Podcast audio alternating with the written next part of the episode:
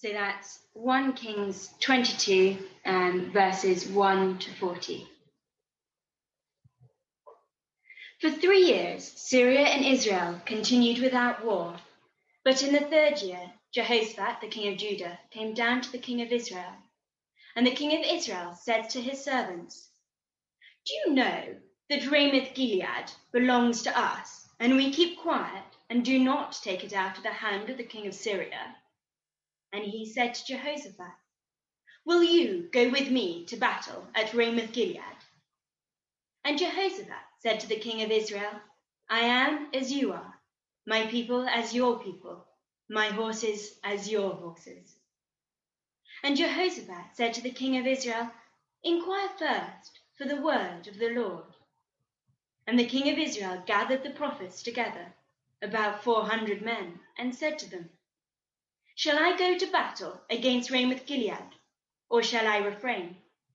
And they said, Go up, for the Lord will give it into the hand of the king. But Jehoshaphat said, Is there not here another prophet of whom the Lord, of whom we may inquire?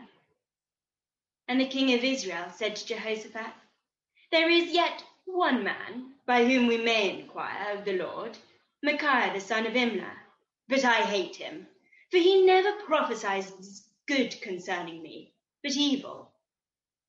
And Jehoshaphat said, Let not the king say so. Then the king of Israel summoned an officer and said, Bring quickly Micaiah the son of Imlah. Now the king of Israel and Jehoshaphat the king of Judah were sitting on their thrones, arraying their robes, at the threshing floor at the entrance of the gate of Samaria, and all the prophets were prophesying before them. And Zedekiah the son of Chenaanah made himself horns of iron and said, Thus says the Lord, with these you shall push the Syrians until they are destroyed. And all the prophets prophesied so, and said, Go up to Ramoth Gilead and triumph. The Lord will give it into the hand of the king. And the messenger went up to summon Micaiah, said to him, Behold, the word of the prophets with one accord are favorable to the king. Let your word be like one of them, and speak favorably. But Micaiah said, As the Lord lives, what the Lord says to me, that I will speak. And when he had come to the king, the king said to him, Micaiah, shall we go to Ramoth Gilead to battle, or shall we refrain? And he said to, and he answered him, Go up and triumph. The Lord will give it into the hand of the king. But the king said to him, How many times shall I make you swear that you speak to me nothing but the truth in the name of the Lord? And he said, I saw all Israel scattered on the mountains as sheep that have no shepherd. And the Lord said, These have no master. Let each return to his home in peace. And the king of Israel said to Jehoshaphat, Did I not tell you that he would not prophesy good concerning me, but evil? And Micaiah said, Therefore hear the word of the Lord. I saw the Lord sitting on his throne, and all the hosts of heaven standing beside him, on his right hand and on his left. And the Lord said, Who will entice Ahab that he may go up and fall at Ramoth Gilead. And one said one thing, and another said another. Then a spirit came forward and stood before the Lord, saying, I will entice him. And the Lord said, By what mean? And he said, I will go out, and will be a lying spirit in the mouth of all his prophets.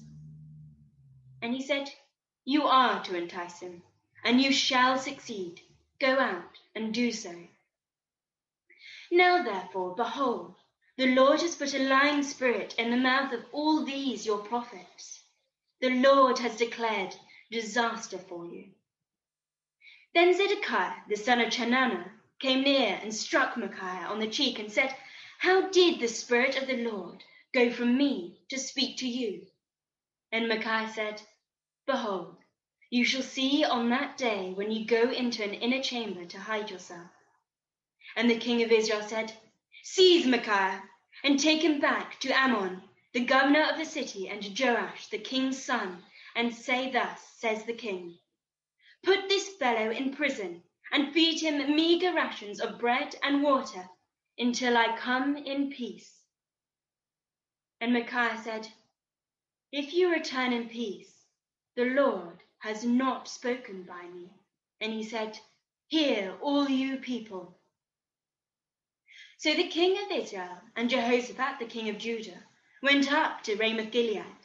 And the king of Israel said to Jehoshaphat, I will disguise myself and go into battle, but you wear your robes. And the king of Israel disguised himself and went into battle. Now the king of Syria had commanded the thirty two captains of his chariot, fight neither small nor great, but only the king of Israel. And when the captains saw the chariots, and when the captains of the chariots saw Jehoshaphat, they said, It is surely the king of Israel. So they turned to fight against him.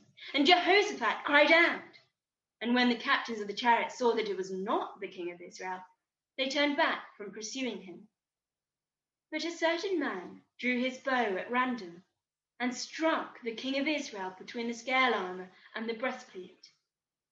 Therefore he said to the driver of his chariot, Turn around and carry me out of the battle, for I am wounded. And the battle continued that day.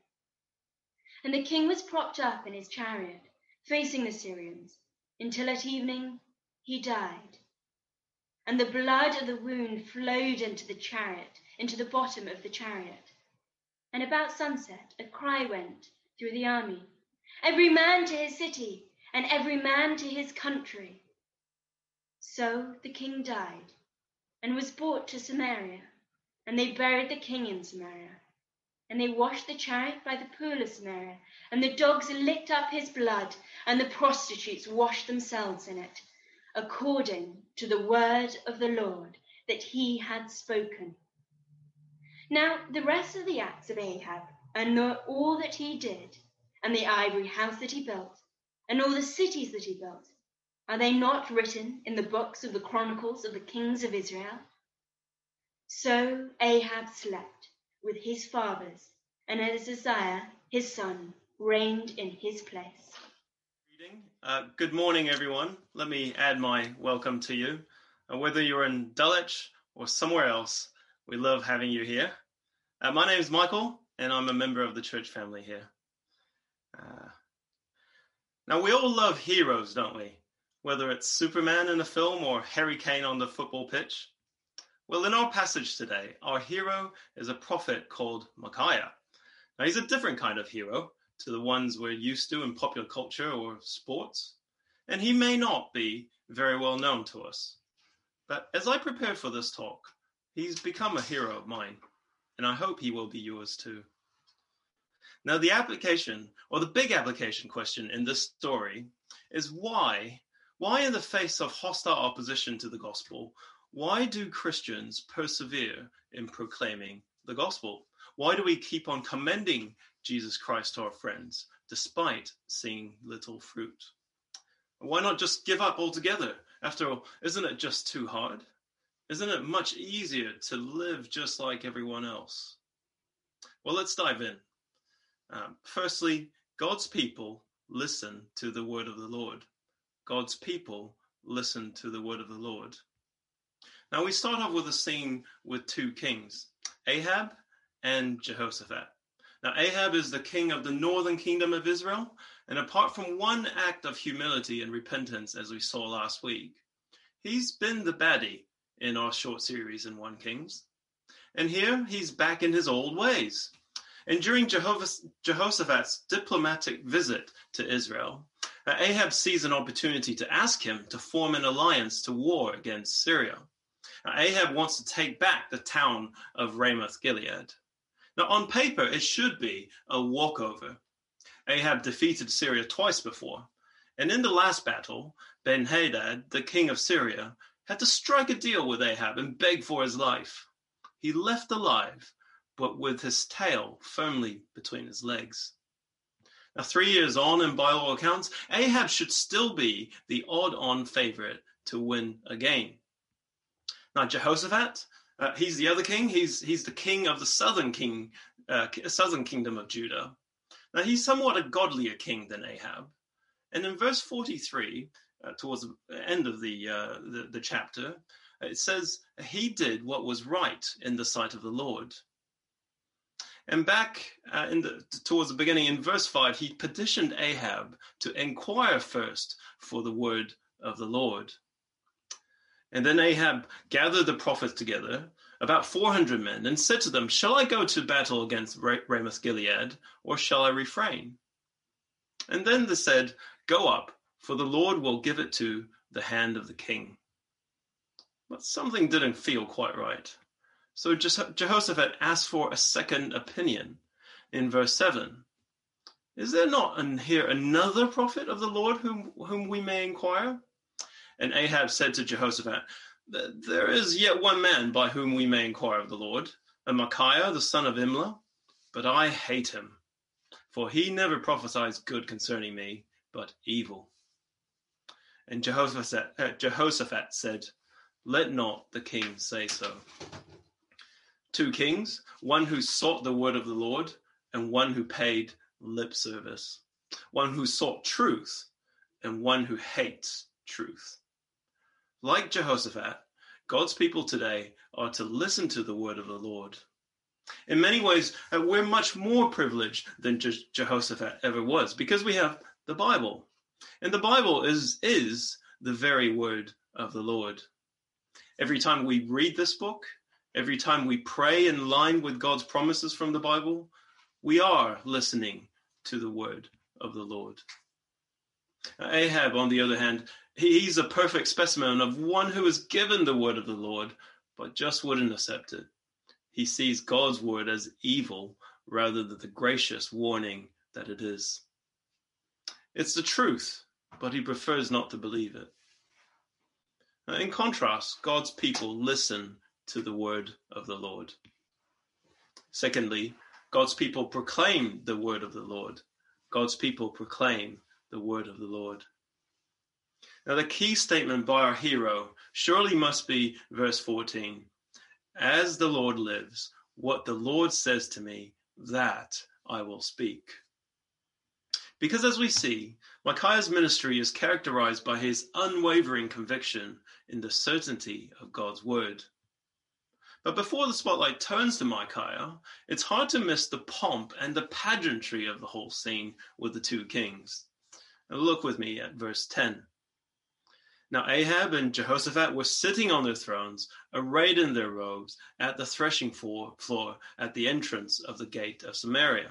And all the prophets were prophesying before them. And Zedekiah made himself horns of iron and said, Thus says the Lord with these you shall push the Syrians until they are destroyed.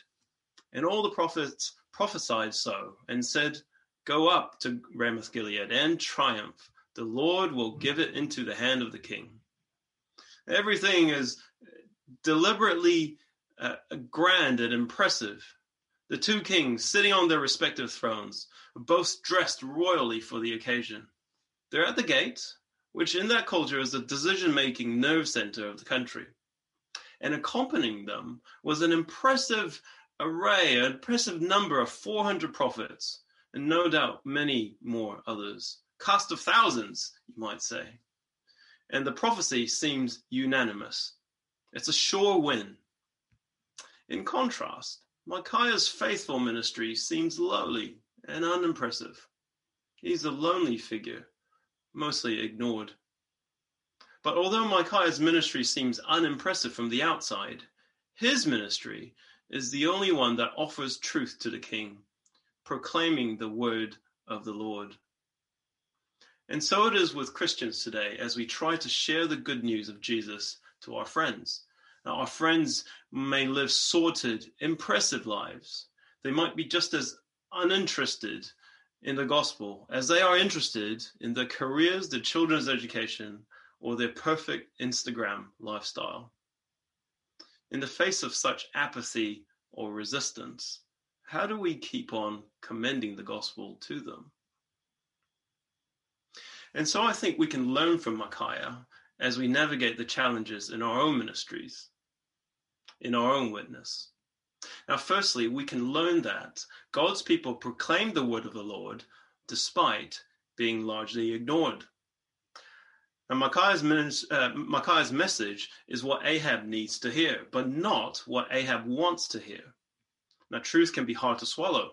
It isn't always popular. Ahab hates it and so excludes Micaiah. Now, other prophets enjoy the pomp and the pageantry and the honor of prophesying before the king, not Micaiah. Like Elijah in chapters 18 and 19, Micaiah faced the same loneliness and friendlessness for being faithful to God. Now, those of us who've been a Christian long enough, I'm sure, can relate to uh, what some of that loneliness feels like because of our faith. Uh, being shut out from certain social occasions, or being blanked or ridiculed at school, or being ignored for promotion in the workplace, or being cast out by our own family. In a culture where false prophecy is the norm, Micaiah is brushed aside. Zedekiah, who looked like the leader of the 400 prophets, even fashioned a visual aid of iron horns to demonstrate how Ahab would gorge his enemy into destruction. And Micaiah's message didn't come with fancy props or platitudinous words. He was armed only with the word of the Lord, and he was prepared to be ignored for its truth. Secondly, God's people proclaimed the word of the Lord despite of the rest, a relentless pressure to conform. Notice how Micaiah faced enormous pressure to conform at every turn. Firstly, being ignored, as we've just seen. I'm sure he would have been invited to the party if he caved and just preached the same nonsense as his other colleagues. And then there's that passive threat from Ahab's PR manager as he's summoned in verse 13. Behold, the words of the prophets with one accord are favorable to the king. Let your word be like the word of one of them, and speak favorably. Can you sense the subtle threat? Well, for us, perhaps it's pressure from our superiors to toe the party line. Uh, look, Michael, I know you're a Christian and don't tell lies, but COVID is really killing our business. So, although we haven't got conclusive data, we have to really sell this product as, as, as the finished product. We need everyone to be on uh, to be team players here. Can I count on you? Or perhaps it's friendship that's at stake. I'd love for you to come to my daughter's birthday party, as your daughter is her best friend. But only if you can promise not to bring up Jesus. We really do find that judgmental, and we don't need that to ruin the mood of the party. Would our response follow our heroes? As the Lord lives, what the Lord says to me, that I will speak. Now, in the verse that follows, some commentators suggest Micaiah had a bit of a wobble, as he initially appears to say exactly the same thing as the other prophets. Uh, go up to uh, go up in triumph. The Lord will give it to the hand of the king. But I think it's much more likely that these two have history as they didn't see eye to eye. And this is no more than Micaiah just simply trying to wind up Ahab. But it also cleverly underlines Ahab's irony of wanting the truth, but not prepared to receive it when it doesn't go his way. So he demands of Micaiah again in verse 16 How many times shall I make you swear that you speak to me nothing but the truth in the name of the Lord? And again, the truth is not the news Ahab wants to hear. Which brings me to my next point.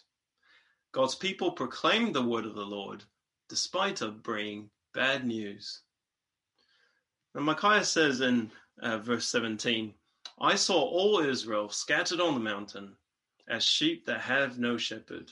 And the Lord said, These have no master. Let each return to his home in peace. And also in verse 23, uh, behold, the Lord has put a lying spirit in the mouth of all these your prophets. The Lord has declared disaster for you.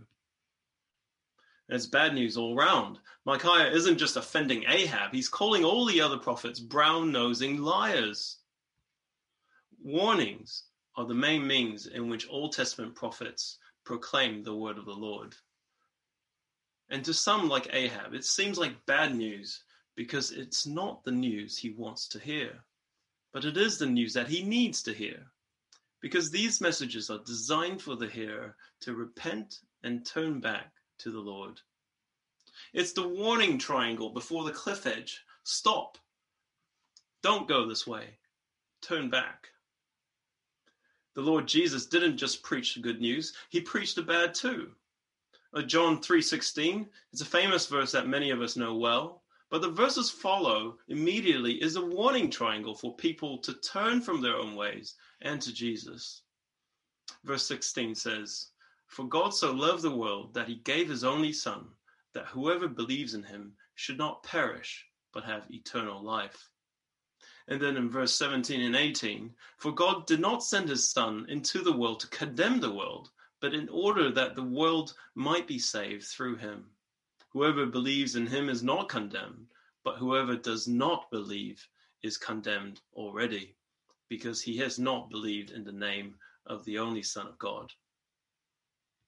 And wonderfully, the gospel doesn't just leave us hanging with only the bad news. It's a loving warning sign, urging us away from the cliff towards the right path.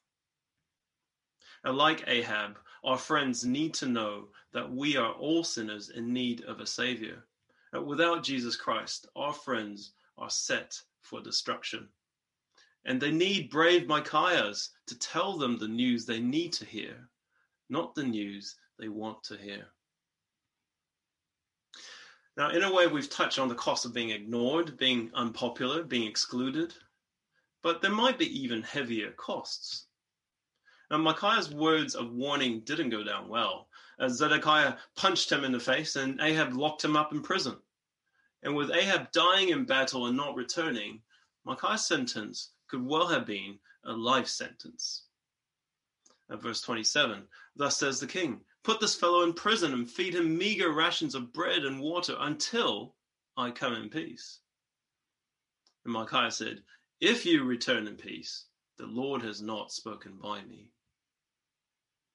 So God's people proclaim the word of the Lord despite heavy cost.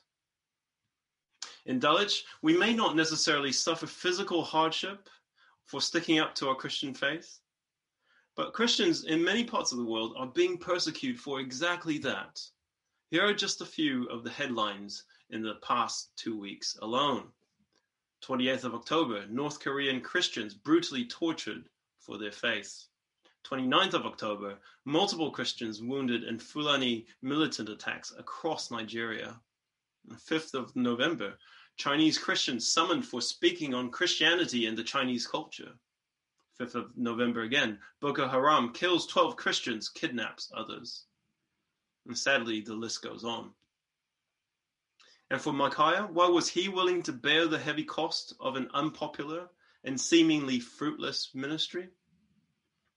Well, it's because he trusts in the word of the Lord. And he trusts it because he knows what the Lord says would happen will happen. He knows the word of the Lord is certain.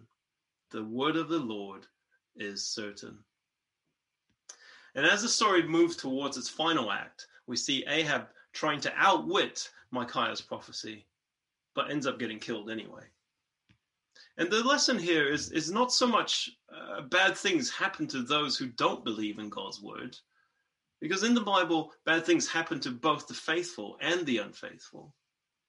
But I think the section is here so that we can learn of the beating heart of Micaiah's fruitful ministry and why he perseveres in proclaiming the word of the Lord despite the costs. So we see both Ahab and Jehoshaphat prepared to go in, into battle together. But cunning Ahab thought, well, just in case Micaiah was right, he'll disguise himself so he won't be recognized by the Syrians. And perhaps in the lapse of judgment, Jehoshaphat agrees to put on Ahab's battle costume. It's a mistake that almost gets him killed. In the meantime, the Syrians came up with a clever strategy. Only a focused attack on the king would bring them victory. Their elite chariots were instructed to fight Ahab only and not to get drawn into any other skirmishes. And so when they spotted who they thought was Ahab, but was actually Jehoshaphat, they made a beeline for him. But just as they were about to strike, Jehoshaphat cried out. And once the chariots realized he wasn't actually Ahab, they pivoted away. But as we pick up from verse 34, about halfway down that long paragraph, uh, but a certain man drew his bow at random and struck Ahab between the scale armor and the breastplate. Therefore Ahab said to the driver of his chariot, Turn around and carry me out of battle, for I am wounded. And the battle continued that day, and Ahab was propped up in his chariot, facing the Syrians, until that evening he died. And the blood of the wound flowed into the bottom of the chariot, and about sunset a cry went through the army, every man to his city, and every man to his country. So Ahab died and was brought to Samaria, and they buried him in Samaria.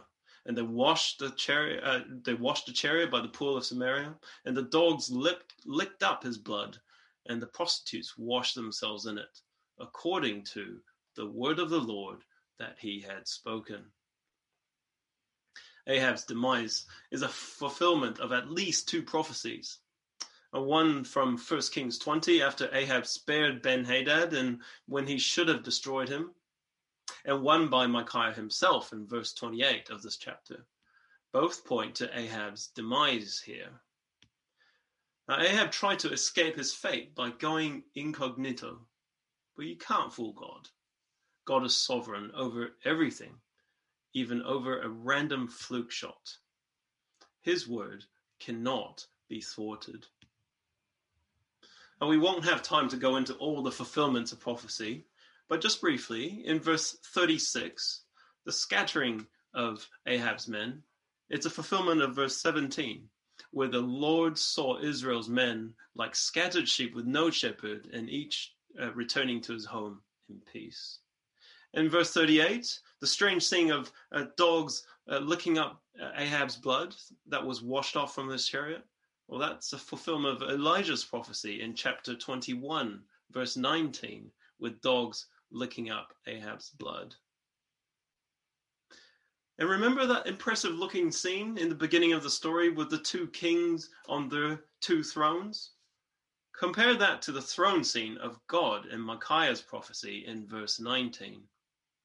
Therefore, hear the word of the Lord. I saw the Lord sitting on his throne and all the host of heaven standing beside him on his right hand side and on his left.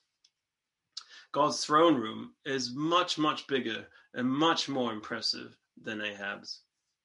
It's all of God's heavenly army standing around him, ready for action. Ahab thought he was in charge, but there is a higher throne. God is the one who's really in charge. For Micaiah, his unwavering convictions and his faithful ministry is cemented in the certainty of God's word. And in a much more significant way than Ahab's demise, a Jesus ministry, death, and resurrection is the ultimate fulfillment of prophecy in the Bible.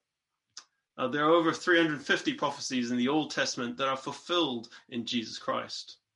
So if Micaiah can have certainty in the fulfillment of God's word in a few, how much more can we have full confidence in Jesus?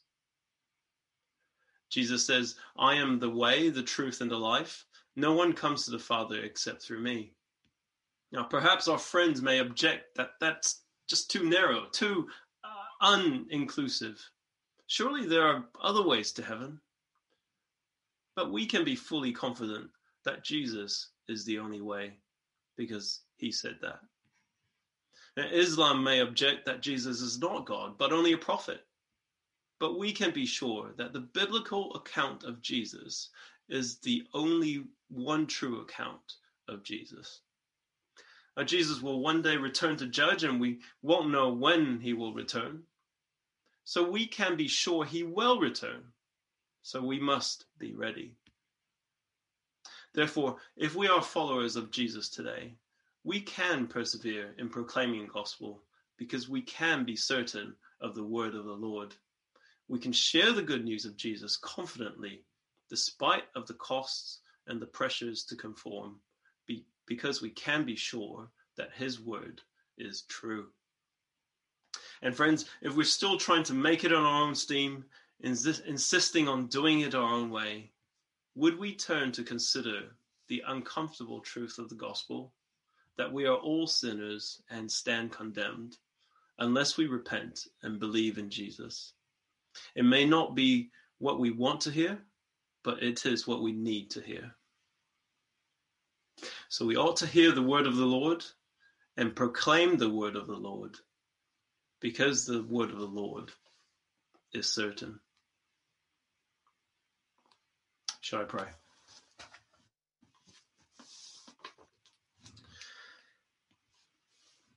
As the Lord lives, what the Lord says to me, that I will speak. Our Heavenly Father, thank you that your word is truth and life. Thank you for uh, providing Micaiah as a, as a clear warning sign uh, for us to turn back to you, and also as an example uh, to ministry.